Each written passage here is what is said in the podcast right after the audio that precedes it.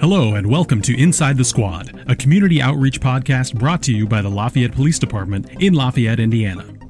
Inside the Squad is hosted by Lieutenant Scott Galloway and Specialist Shauna Wainscott of the Community Outreach and Crime Prevention Unit within the department. We discuss all topics related to the day to day operations of the Lafayette Police Department, and we feature interviews with officers and other public safety personnel who want to give you an inside look at law enforcement. Our goal is that you find this podcast interesting and informative, and we hope you enjoy today's episode. Welcome to Inside the Squad, your inside look at the Lafayette Police Department. Today we have another special episode with expert guests. We'll spend our time talking about the teenage brain. We've invited Rebecca Humphrey, who is the Youth Service Executive Director, and Captain Kurt Wolf of the Lafayette Police Department. And before we talk to our guests, let's say hi to our crew. Today we have back Shauna Wainscott. How's it going today, Shauna? It's going good. Anything new in crime prevention? Just doing a lot of community outreach. All right, busy with that on, on nights and weekends, I know. Yes, very busy. And uh, we have Patty Payne, uh, Marketing Director for Lafayette Police Department, or for the City of Lafayette, sorry. How's it going, Patty? Going great, thanks. And anything new in marketing? Well, yeah, as a matter of fact, um, we're getting ready to reactivate our city Instagram account, and uh, Sean O'Reilly, who is also in marketing, is going to be bringing around a Snapchat. All right, great. And then we also have with us uh, Dr. Will Miller, who is the LPD staff psychologist. How's it going today, Dr. Will? It's going really well. Yeah, I really appreciate this opportunity because uh, after so many years of being a, a family therapist, I mean, th- these are questions that come up all the time within the confines of a particular family dealing with teens. And we like having Dr. Will uh, occasionally come back, so he's a regular guest. We appreciate him taking his time. It's a privilege. Thank you. Um, today, we also want to thank our tech crew, Alan Schwab and Tom Melville, who are helping us record this and doing our IT work. And so let's get into it about the teen brain. Rebecca, can you tell me a little bit about yourself first and um, what organization you're with and what you do? Sure, Scott. Thank you so much for having us here. Appreciate the opportunity to um, speak to this important topic. My name is Rebecca Humphrey. I'm the Youth Services Executive Director for Tippecanoe County Government. And what that means is that I'm charged with ensuring there's a strong continuum of care for kids in the juvenile justice system. And I do that by overseeing our Cary Home residential services, our um, juvenile community correction services, and then what's called our Juvenile Detention Alternatives Initiative. And that's within Tippecanoe County. And we're going to speak a little bit about that today today, as well as how to help kids. Great. And, teenage brain is just an interesting topic, um, kind of dissecting uh, why people do what they do, especially kids. And we also have Captain Kurt Wolf. And uh, Captain Wolf, can you tell us about your experiences here at LPD, kind of when and where you started and, and where you're at now? Well, not to age myself, but uh, I started in 1984 as a patrolman and moved up through the ranks. I have been uh, a patrol officer, a juvenile detective, a sergeant on evenings. I've been a lieutenant in the juvenile division and captain of all three of the divisions, and currently am captain of detectives. So this is a great background. Both of you kind of team up to to work on this project, and this is a very important topic. So if I could just ask you a couple questions today, we'll start off. Um, Rebecca, how did you become interested in the adolescent brain development? Tell us, you kind of dissect that and tell us uh, what that means and kind of what you do with the adolescent brain development. What do you know about that? So we really became involved in what was happening with adolescent brain development through our work with the Juvenile Detention Alternatives Initiative. And Tippecanoe County became a site in about 2008. Marion County was a site previous to us.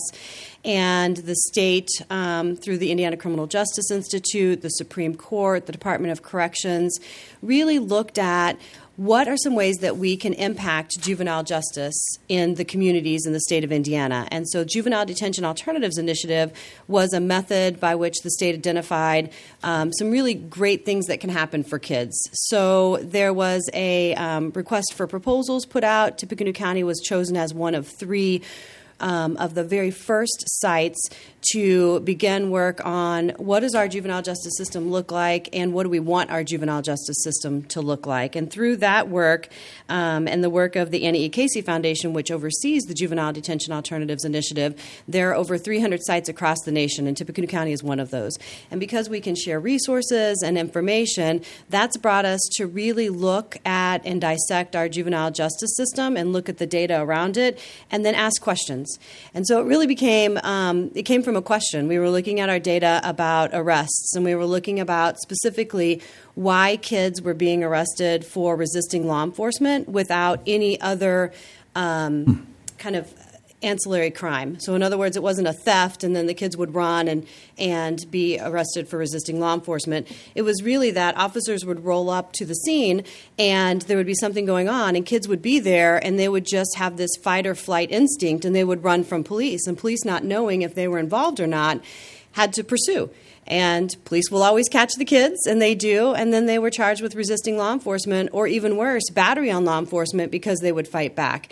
And that didn't feel good to us as a collaborative, as a group of people talking about what's happening in our community. And so we really dissected those those um, data, that information, and we said, what is this about? And so I'm going to turn it over to Kurt, who can really take it from that piece of what is this about to how we then got to this specific training. Well, like uh, what Rebecca said, we looked at the numbers and the data, and we, we realized that there was something wrong here as far as the way maybe the police reacted to the juvenile in a certain situation. So, um, me being at, at the time um, uh, captain of patrol, I knew from my training that there's very little to no training on juveniles and how to handle juveniles in the uh, law enforcement academy or even our training, even though it's extensive through Lafayette Police Department, about how to handle these situations. So I tasked Rebecca with finding a finding a training that would help uh, law enforcement officers deal with the kids on on a one to one basis, what we needed to know, how we needed to handle it, in a better way so that we may be able to reduce these kind of situations. So she uh, looked and, and she found um, a training that uh, at the time Indianapolis was using um, through Strategies of, for Youth, and she brought um, that training to a seminar type uh, thing in, in Indianapolis where every every law enforcement agency in Tippecanoe County sent down either a captain, chief, deputy chief uh, to find out about this training through the JDI um, initiative.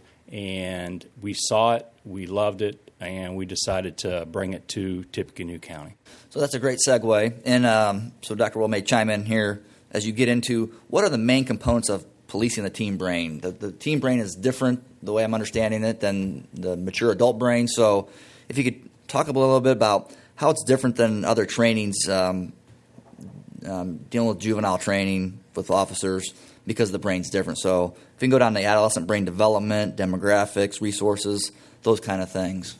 Absolutely. I think the biggest thing is that, as we know, because we were all kids once too, the hallmarks of adolescence are really marked by self centeredness, impulsiveness, resistance to authority that identity um, development. And it makes kids fascinating. It makes us fascinating because we are always intrigued by kids' creativity, by their willingness to do new things and try new things, and their focus on themselves. And so, those are all great characteristics of kids, but they're also the things that, when authority comes up, it might cause some confrontation and might look like disrespect. So trying to figure out what is it about brain development and that piece that we can then tap into um, to really help kids and police officers understand each other better. So what we know about child or adolescent brain development is that physical coordination develops first. Okay, that makes sense. Everybody's kind of growing into their arms and legs, right? Then the next thing that develops is motivation and then the next that develops is emotion, and the very last thing to, to develop is judgment. And so when police officers come upon kids or anybody, they expect them to enact in a way which is going to show better judgment than maybe what they did before. And that's just not possible right now with kids. You know, it's not impossible, but it's a high expectation. And so thinking about the difference really between kids and adults is that kids are really ruled by their emotion. That's why we call, you know, all teenage girls kind of uh, have a histrionic disorder. And, you know, we think about boys in terms of their different kind of pushback with police officers and authority. And so Kids are ruled by that amygdala, that emotion center part of their brain, um, much stronger because that hasn't developed. And adults are ruled by logic. And so when we hear that, we hear that adults will say, Well, why did you do that? What was the logic behind that? What was the rationale? What was the reason? And kids will say, I don't know. I was whatever feeling. And it gets frustrating for adults and kids to interact because there's just different parts of the brains that have, the, their brains that have developed at different um, pieces in their lives. It's, it's really a great summary, actually, because you know the way I say it, you know, therapy in therapy we're trained to sort of like step back and look at the large picture. And I've often said to people, look, there are real three three variables to a human life. One is your genetics. Well, that ship has sailed, and then uh, the, the, second one is the 20 years or so that you're in the custody of your caregivers, whether that's healthy or not healthy. But just what you're describing argues that uh, development for uh, teenagers and all adolescents really demands some healthy, healthy external controls.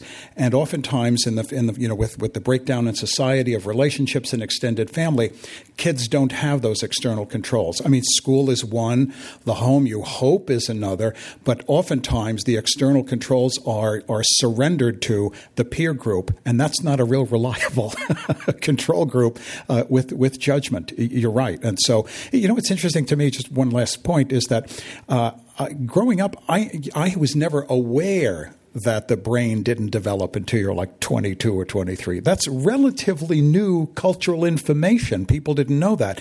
Most people, when you tell that to them, if they haven't heard it already, go, huh. Really? I mean, that's true that you are not fully evolved as an adult, even though you kind of get set loose, cut loose, set free uh, before, in fact, you develop these these systems, uh, you know, that you describe so well. And it's interesting that car rental places figured it out long before mainstream put that information out about brain development, right? Because there's a huge hike in um, what you can rent a car at if you're 21 through 25. and 25 is that cutout whenever you can um, really reduce your car rental expenses. And isn't it interesting? That first started kind of with um, car rental companies, and now it's, it's really permeating as a, yeah, that makes sense. Mm-hmm. You know, the the emotion piece is so huge in our prefrontal cortex, which is the judgment, and all of those control kind of functions just isn't developed yet.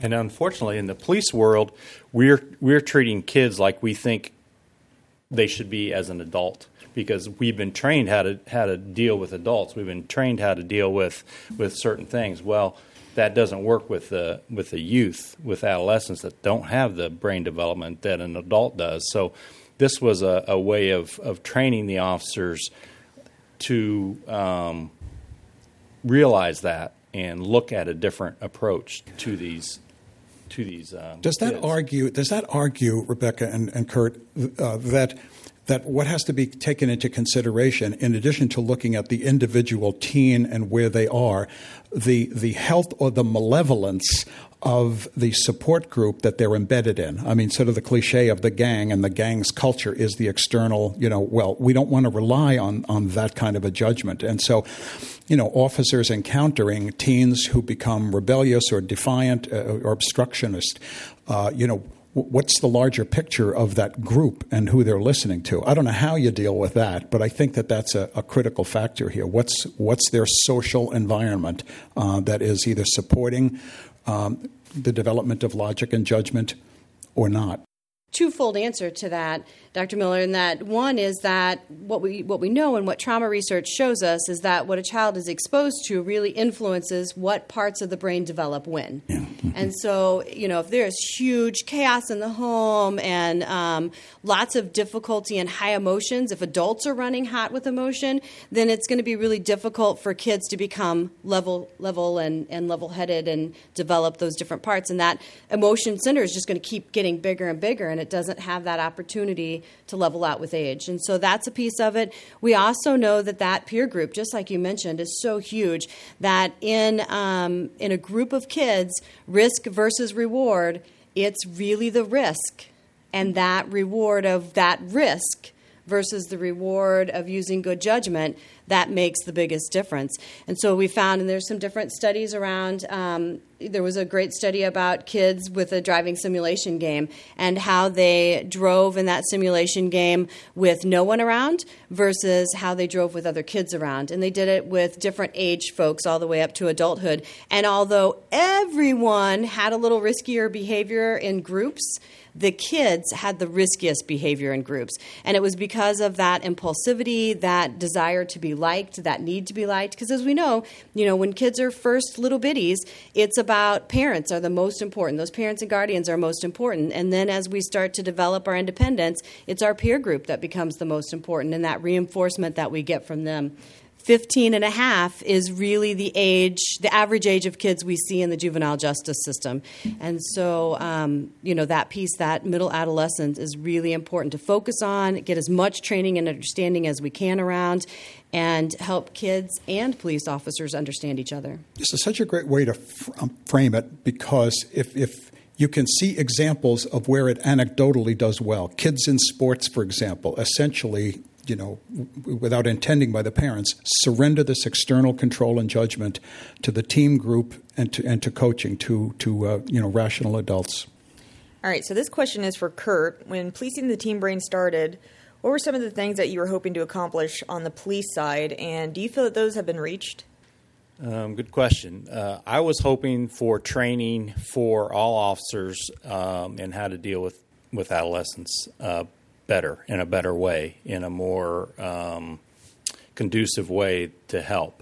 Um, so through policing the teen brain, um, we developed that training and uh, have given it to the officers. And yes, we have seen a reduction of uh, at least 30% of the crime that have occurred that we were looking at the disorderly conducts, the the resisting law enforcement, those kind of things. Um, over overall, in the last five years, is that right? So yeah, I do believe it, it has helped, um, and I do believe I, I get a lot of feedback from officers all the time about how great the training is and how they're happy that they now have another tool um, or at least understanding of how the um, adolescent mind works, and it's it's worked very well. I think out on out on the street.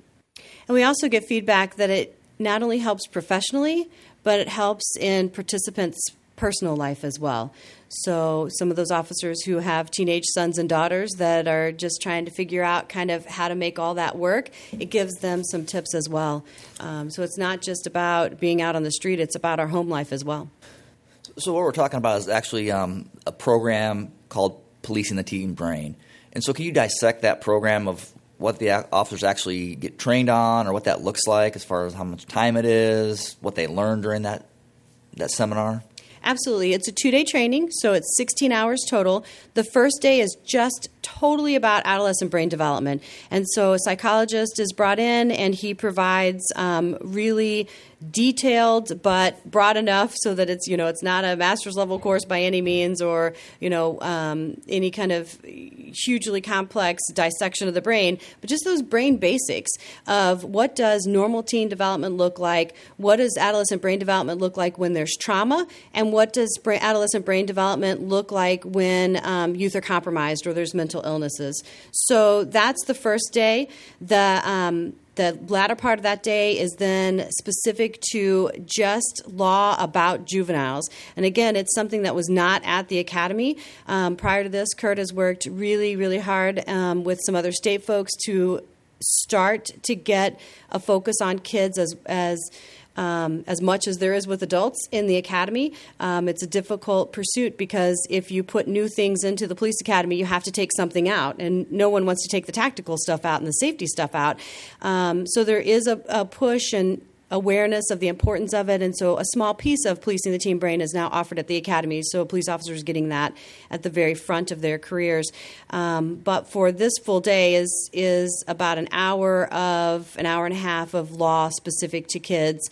Then the second day is really about our community and about um, what it looks like for police officers on the street. So there's a piece that's called demographics, which is just data and information about our community, a piece about culture so where kids are coming from, how that culture piece um, plays a part not only in how officers see kids, but how kids see officers. And then there is a piece about asserting authority. And so we use an acronym called BLT. It's not bacon, lettuce, and tomato. Um, it's behavior, language, and timing. So it really talks about and has officers practice how their behavior, language, and timing is different for kids than it is with adults. And then there's a role play piece, which is fantastic. We have kids come in, um, and the kids actually role play out with the officers a way that they prefer to be interacted with versus a way that could be harmful. Um, and then we turn the tables, and the kids get to be officers, and the officers get to be kids. And it's a lot of fun to have the kids experience that.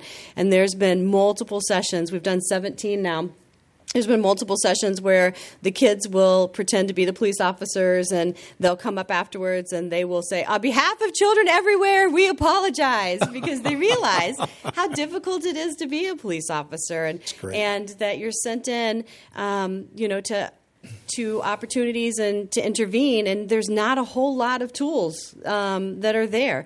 So that piece is really important. Um, and quite frankly, is rated really highly by the police officers the opportunity to hear from the kids and to get their perspective. And when we ask, what would you like more of in this training, they're like, every time it's the kid perspective, more time with the kids. And where do you get the kids from to do the role play? Um, we have kids who volunteer from community agencies. We have kids who are in the juvenile justice system, um, kids from schools. We pull from anywhere that we These can. are kids that, that may have been in trouble that are potentially being the on the other side acting like they're cops. So they kind Yes. of get the both sides. It's an interesting take. Yes, absolutely. And then we the the kids who come who have had previous interactions with police officers also are able to share this is why I would run from police in the future or this is why I wouldn't run depending upon their interactions. Kurt, it's this sounds like and Rebecca, this sounds like a wonderful training. Um, what goals have you attained? Are there any benchmarks, or how do you measure your success with this program? Well, we measured it, like I said, with the, the 30% reduction in those crimes um, that we, we initially that initially brought this to the to our thought process with that, as well as the uh, feedback from the training of the officers. Um, it's not just Lafayette; it's it's Tippecanoe County, it's Purdue Police Department, it's West Lafayette Police Department, and we also have expanded it to community corrections. We've expanded it to social services. So several people are getting trained because we feel it's it's very important. But just to kind of give you an, an idea, um, we have trained for the Lafayette Police Department 123 officers through this pro- this process, and we're almost almost extensive. Well, I think we figured it up after this last training that we had in September. Only five officers that actually work the streets currently don't have it. So uh, the next training will will get them in and, and do it. So um, it is it is very well received. Um, the other thing that I need to point out is, is that, that we have expanded it a little bit through Rebecca and and the JDI system to teaching the teen brain. We're starting to teach um, teachers about adolescence because we understand that they don't get a lot of that even in education. You would think that they would, but they don't. So, um, and we have juvenile jeopardy. We have so we're expanding it. The idea of adolescent um, brain development to throughout um, the juvenile area. And I'm sure it evolves over time, and it's a continuing education for everyone. Correct? Uh, yes, we we uh, the whole training is involved. Obviously, we've been doing 17 years, and it's not just us, but um, we have trainers from the county and other officers from the LPD that train. Um, but it evolves currently, you know. And once we get everybody else, it, you know, hopefully we'll start doing refreshers and different things like that. This is a big unknown for people out there listening to this is that people assume that a police officer is trained at the academy and then they're off and running. Have no idea about this is an illustration. This, the CIT training for mental illness, have no idea how much ongoing training. And I think you folks take this for granted, and it's like we need to have this out. This is why this is so valuable that people don't know how much training the officers get across not just the tactical, uh, uh, you know, in, you know, engagements, but this psychological training. It's, it's incredible. And I think it's important to shout out to LPD and the Sheriff Department um, specifically because we've watched many other juvenile detention alternative initiative counties across the state. There's 31 of us out of the 92 counties that are JDI counties, and we've watched them um, try to get policing the teen brain started, and then it's just there's either relationship issues or trust issues or um, other time commitment issues, whatever those things are, that they haven't been able to get it up and running. And so there are folks who have been interested in policing the teen brain as long as um, Tippecanoe County has been and have not had any trainings. And so that's really because of Captain Wolf, um, because of Lieutenant Lowe at the Sheriff's Office, because of um, Deputy Gilman at the Sheriff's Office, and because of Jay Rosine here at Lafayette Police Department, that that training keeps going because they come to the table time after time again to realize and recognize the importance of that and to be the top trainers. Um, and then they're asked to go to other sites and other counties to share that wisdom and train those folks up as well. So it's it's really a kudos to those agencies working together um, that it's able to continue to be pulled off, and so many folks are able to be trained up. Dr. Miller, as a layperson, I'd like you to define CIT.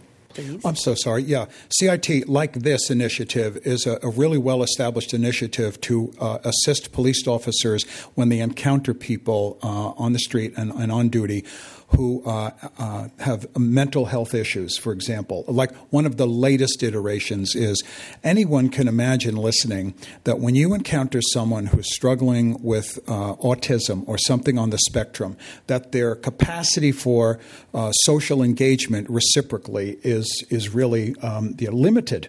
And so when the officer is first encountering literally the facial expression, the response to, to, to all of that, you know, de- depression, anxiety, I mean, all of these things uh, are now uh, in the wheelhouse of police officers when they encounter a stranger on the street, when there's some action that's needed. That it, it elevates their, their sensitivity and their judgment. It's been incredibly effective, as is this. This is, I'm just really amazed at this. This is great. And it's not just about police officers. The other thing we've realized is that it's a different time, it's a different generation. Um, when I was growing up, it was very clear if a police officer approached you and told you to do something, you did it. Now there's a lot more questioning, and that's generationally appropriate, right? And so thinking about how do we then help kids um, who you know, are doing things that are developmentally and generationally appropriate approach police officers as well. And so we have an excellent tool for that. It's called Juvenile Justice Jeopardy, and it's really a game where we go through um, five different categories of things within the juvenile justice system within the schools that could potentially get you in trouble. And folks don't understand or don't realize or don't pay attention to those things. And then that awareness really works as prevention. And so whenever kids find out that you take your backpack into school and that is effectively the property of the school that helps them make decisions about what they put in their backpack and what they take to school.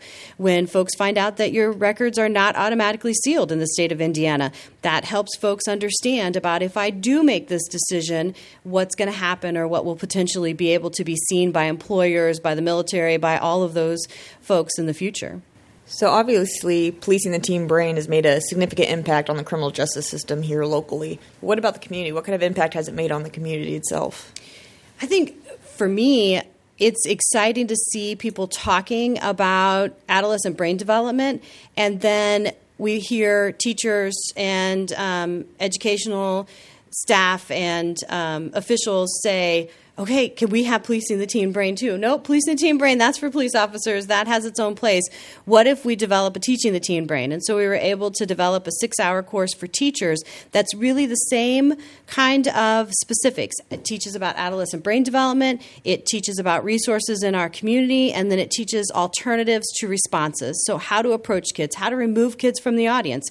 We know that's a big deal. If you're in a class and you call a kid out, you're looking for a kid to fire up and flame up and be even more distracted and disruptive than if you would just pull that kid out for two minutes and have a side conversation. So, how we approach kids and the youth is really important. And so, teaching teachers how to do that. So, just like we found out police officers don't have that training, teachers don't either. And so then that developed to um, parenting the teen brain, where again, the same kind of review and remarks, and we piloted that in Tippecanoe. That is actually um, teaching the teen brain is a Tippecanoe County program, parenting the teen brain is a statewide program, and so that's still um, working kind of its way out to see what that program will look like and what those specifics will look like. But then countywide, we were able to um, use some of our JDI funding to develop Understanding Your Teen Brain. And so this is the one I'm really excited about right now because it's going to roll out and we're going to practice it with kids, and it's teaching kids to understand their brain and understand their brain development and what that means for when they're making decisions that are based out of emotion. It may be the right time to stand up and plant your flag and you know really be passionate about a cause but it may not be. And we need to figure out is there a way then to help you kind of kick in your logic at different times and practice those skills? Because we know that those connections that really makes perfection and that really helps kids then make the choices that can help their brain develop. So we're talking about all these great programs that you guys offer. Where would somebody go to sign up for one of these programs so, policing the teen brain, you got to be a police officer. Um, you will you'll be able to go through the rotation. Teaching the teen brain, there are trained trainers in Lafayette School Corporation and Tippecanoe School Corporation, and so the superintendents of those schools and the um, assistant superintendents of those schools know who the trained trainers are in each of those schools, and they can um, offer trainings at the school level for both of those. Parenting the teen brain has yet to come back to Tippecanoe County again, so that one's not currently available but hopefully it will be available soon. And then understanding your teen brain this fall yet, we'll go through some pilots and some practice to refine um, the program, and then it will be released to um, all the schools, to churches. We'll do a big media blitz to get that out to folks and community organizations to begin to offer that. One question for uh, Captain Wolf, and we, we talk about some of the, the reasons why you're doing these programs is to change um, people's outlook on what juvenile policing looks like.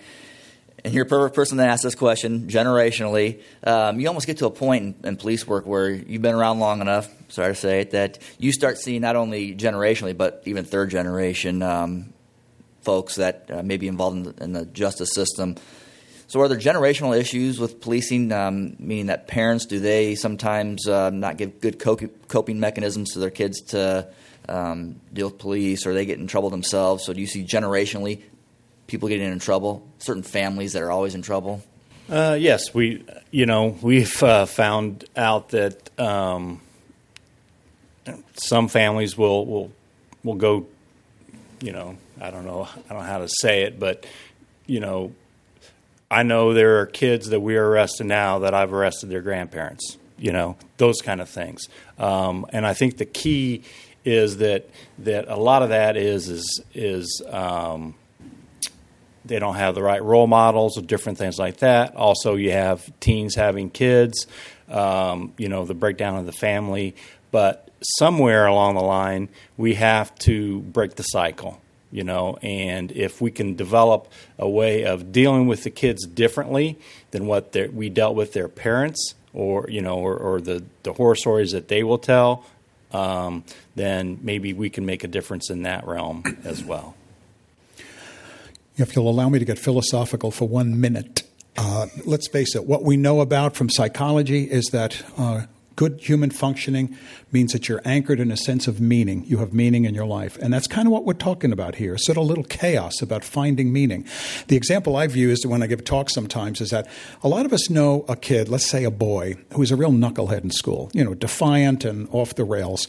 And for whatever reason, they get inspired and they join the Marines or the Army and they leave in June after graduation, and they come back in December and are completely transformed. And you're going, What did you do in six months that we couldn't do in all of that time? Well, think about it. It's pretty logical. They were surrounded by a system and a structure of reinforcement externally that was not just discipline, but giving them meaning and purpose. And that's the beauty of everything from the military to sports.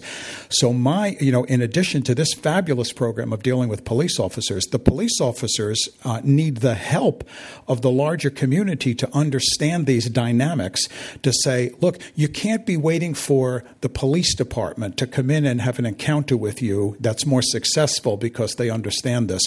What are we doing as a community? I mean, what are the schools doing? What's what's the society doing? This is this is my passion all the time is that we don't have the extended family, and so if your mom and dad are not really able to kind of provide that, where are the grandparents and the aunts and the uncles? I don't know how to solve that, but I think that's the larger societal problem. That gee, once again, we're relying on the police officers to kind of solve our big problem, and so this is a shout out to the public to understand these dynamics about human behavior, which you know, and it can't be solved by law enforcement completely. But kudos to what you're doing.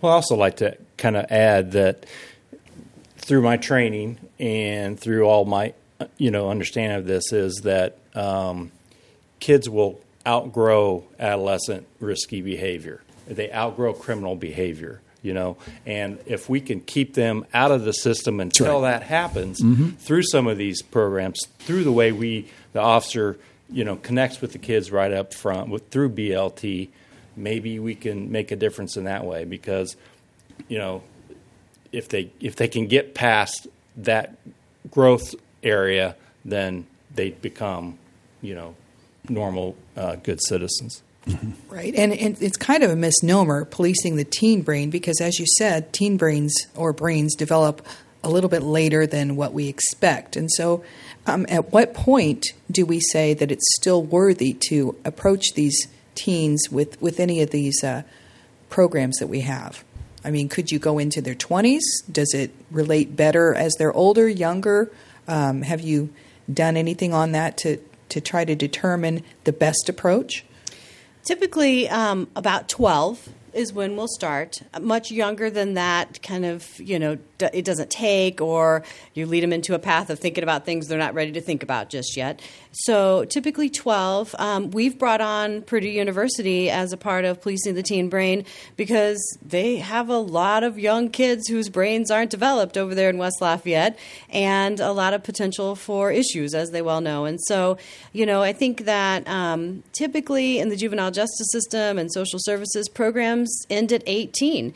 Um, but that's a great question, Patty. Should it be? You know, can can there be a way to expand that as we learn more and more about brain development to actually capture kids in a meaningful way, even when they're adults and not kids anymore? And one last question for you, I'm going to wrap up here a little bit. Um, what is Cary Home? Uh, I know you have. I want to get get this information in, and what is your role in dealing with um, juvenile alternatives?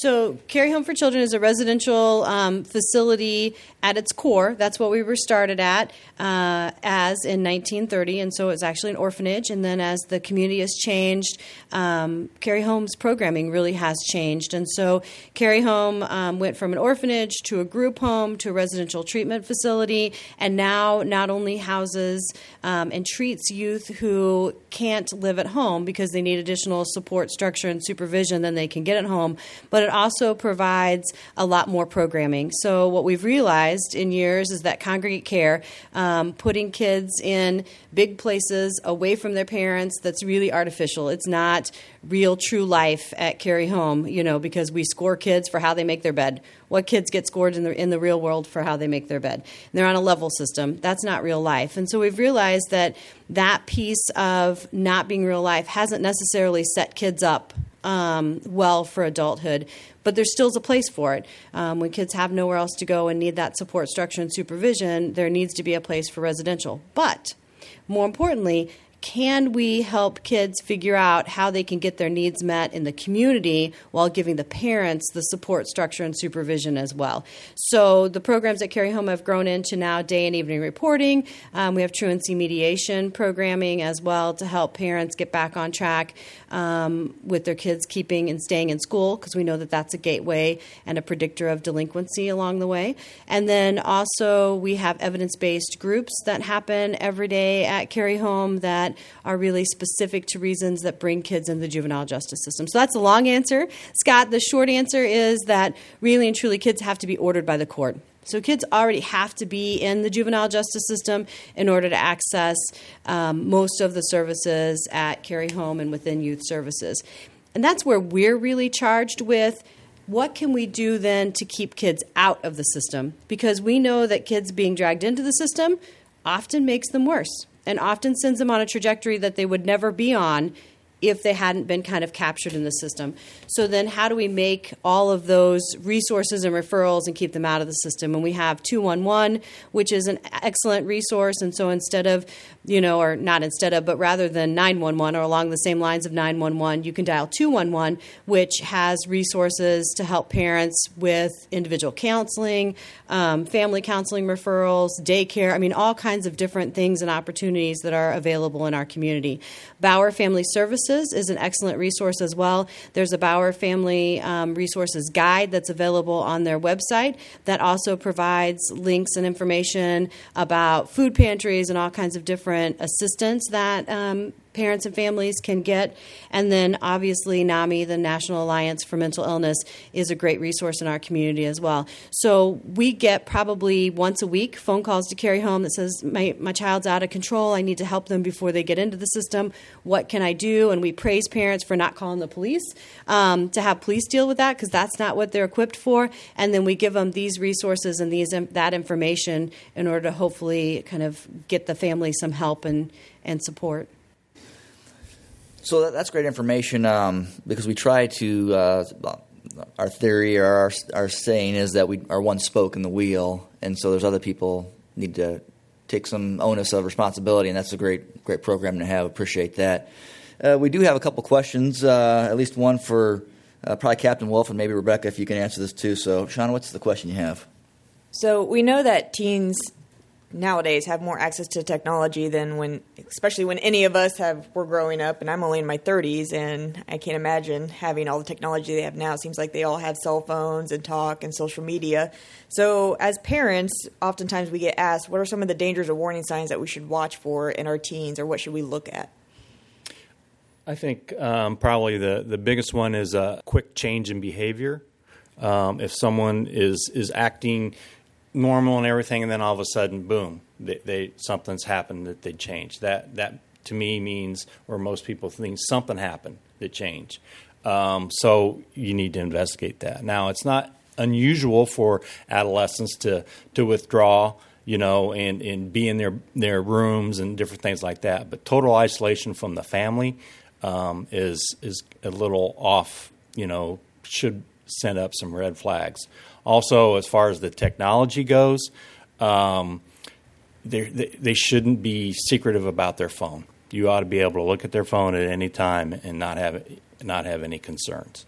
Um, that that to me, you know, with the sexting, with with you know the a lot of the internet stuff, the you know the the predators out there, they you should be able to to look at their phone. You're paying for it more than likely, so you ought to be able to see what's on that phone. Um, and if, if they're very secretive about it, or you know, and it, it's normal for kids obviously to be secretive. You know, they don't want you know they want to have their own world, but um, it's still important that, that those are, are areas that, that need to be looked at. So, like if in everything else in parenting, there is a fine balance. You don't want to necessarily invade their privacy, but you do want to protect them. Correct. Absolutely. And I think prevention is really important. And so, talking to your kids before they get to be teenagers or before you get them that first phone about this is just what the standards are going to be and this is what the expectation is going to be. And the expectation is you give me your passwords. The expectation is that I'm going to be looking at it. The expectation is I'm going to look at Facebook and see if you have some sneaky account that's not in your name.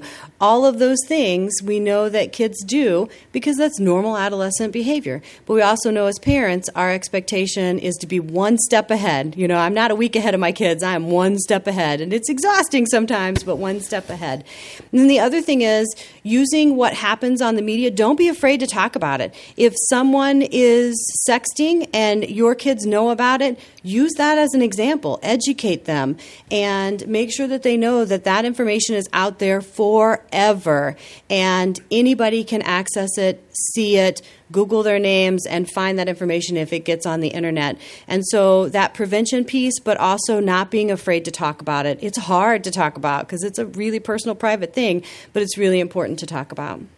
The bottom line is that adolescence from 12 to what, Rebecca, 24, 25, is akin to a, uh, a chemical volcano, an eruption. And uh, eruptions of passion uh, want to find a place to put the passion. And so, healthy parenting, living, structure, and society is helping them redirect those passions into healthy outcomes. And left untamed, it just becomes Mount St. Helen. Good luck with that. Well, we want to thank our guests today, uh, Captain Wolf and Rebecca Humphrey, for sharing what's an incredible program. Uh, so we appreciate you guys stepping in today and helping us out. Thank you. Thank you for having us. And also, Dr. Will, you got anything you're plugging as far as a book or anything Sure, I have up? uh, my new book is called uh, Miserable at Work. And uh, it's about, uh, it's, I know it's provocative. Most people love what they do. The privilege I've had of being involved with law enforcement and teachers and plumbers, most people like what they actually do. It's the cliche of the quote, other stuff that drives them crazy. And so the book argues that your career is an important part of your meaning, but it's not the totality of your meaning. It's your home life and your family life every bit as much as your job. So get busy. Where can you uh, pick that, that book up at? Uh, my website is drwill.com, and I have podcasts there, and I will be absolutely rebroadcasting this on awesome. my website. Awesome. Yeah, Appreciate for it. sure. And uh, Sean, do you got anything going on crime prevention tip wise? Yes, so lately we've been seeing a slight increase in some vandalism, criminal mischiefs, and thefts from vehicles. So the biggest thing is obviously don't keep your valuables in your vehicles because this often will lead to thefts. We are seeing car windows being broke out again. Uh, another thing is, is you know your neighborhood, so you know what's normal and what's not normal. If you're seeing something that's suspicious or not normal for your neighborhood, please call our dispatch at 807-1200 and let them know what's going on. And we obviously know that fall's upon us. It may not feel like it right now with 90 degree weather, but it is going to eventually cool off. And with cool weather, we have people that like to open their windows and get the nice fall breeze in their house, get all the stuffiness out from the air conditioner running all summer. The biggest thing, make sure that you close and lock your windows when you leave because oftentimes we'll see burglaries from people going in through the windows. And if you sleep at night with your windows open, we suggest that you don't because you don't know what could happen. Great tips. And then um, the last thing we're working on uh, coming up in October is Coffee with a Cop on October 6th. So we'll put some information on that on our website and on our social media. And also look for us in the spring of 2018 for our next Citizens Academy class. Our current one is filled up and um, off run to a good start, but we do get a lot of requests for that, and that's going to be in the spring of 2018. And lastly, we'd like to thank we'd like to thank everybody for listening to our podcast. Uh, you can download past episodes, so we have a, a good library so far of episodes. And follow us on Twitter, Instagram. Also, sign up for Nextdoor and Nixle alerts, and we'll put those um, those addresses on the show notes. Anything else, Patty? Nope, that's it. All right, thanks everybody for listening, and see you next time on Inside the Squad. Thank you.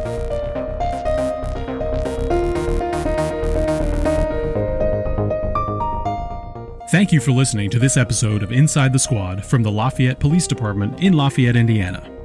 Be sure to check out past episodes and subscribe for new ones on SoundCloud, iTunes, Google Play, or wherever you listen to podcasts. If you have a question for the show, you can email it to podcast at lafayette.in.gov or connect with us on Nextdoor, Twitter, and on our website, lafayettepolice.us. Thanks for listening, and we'll see you next time on Inside the Squad.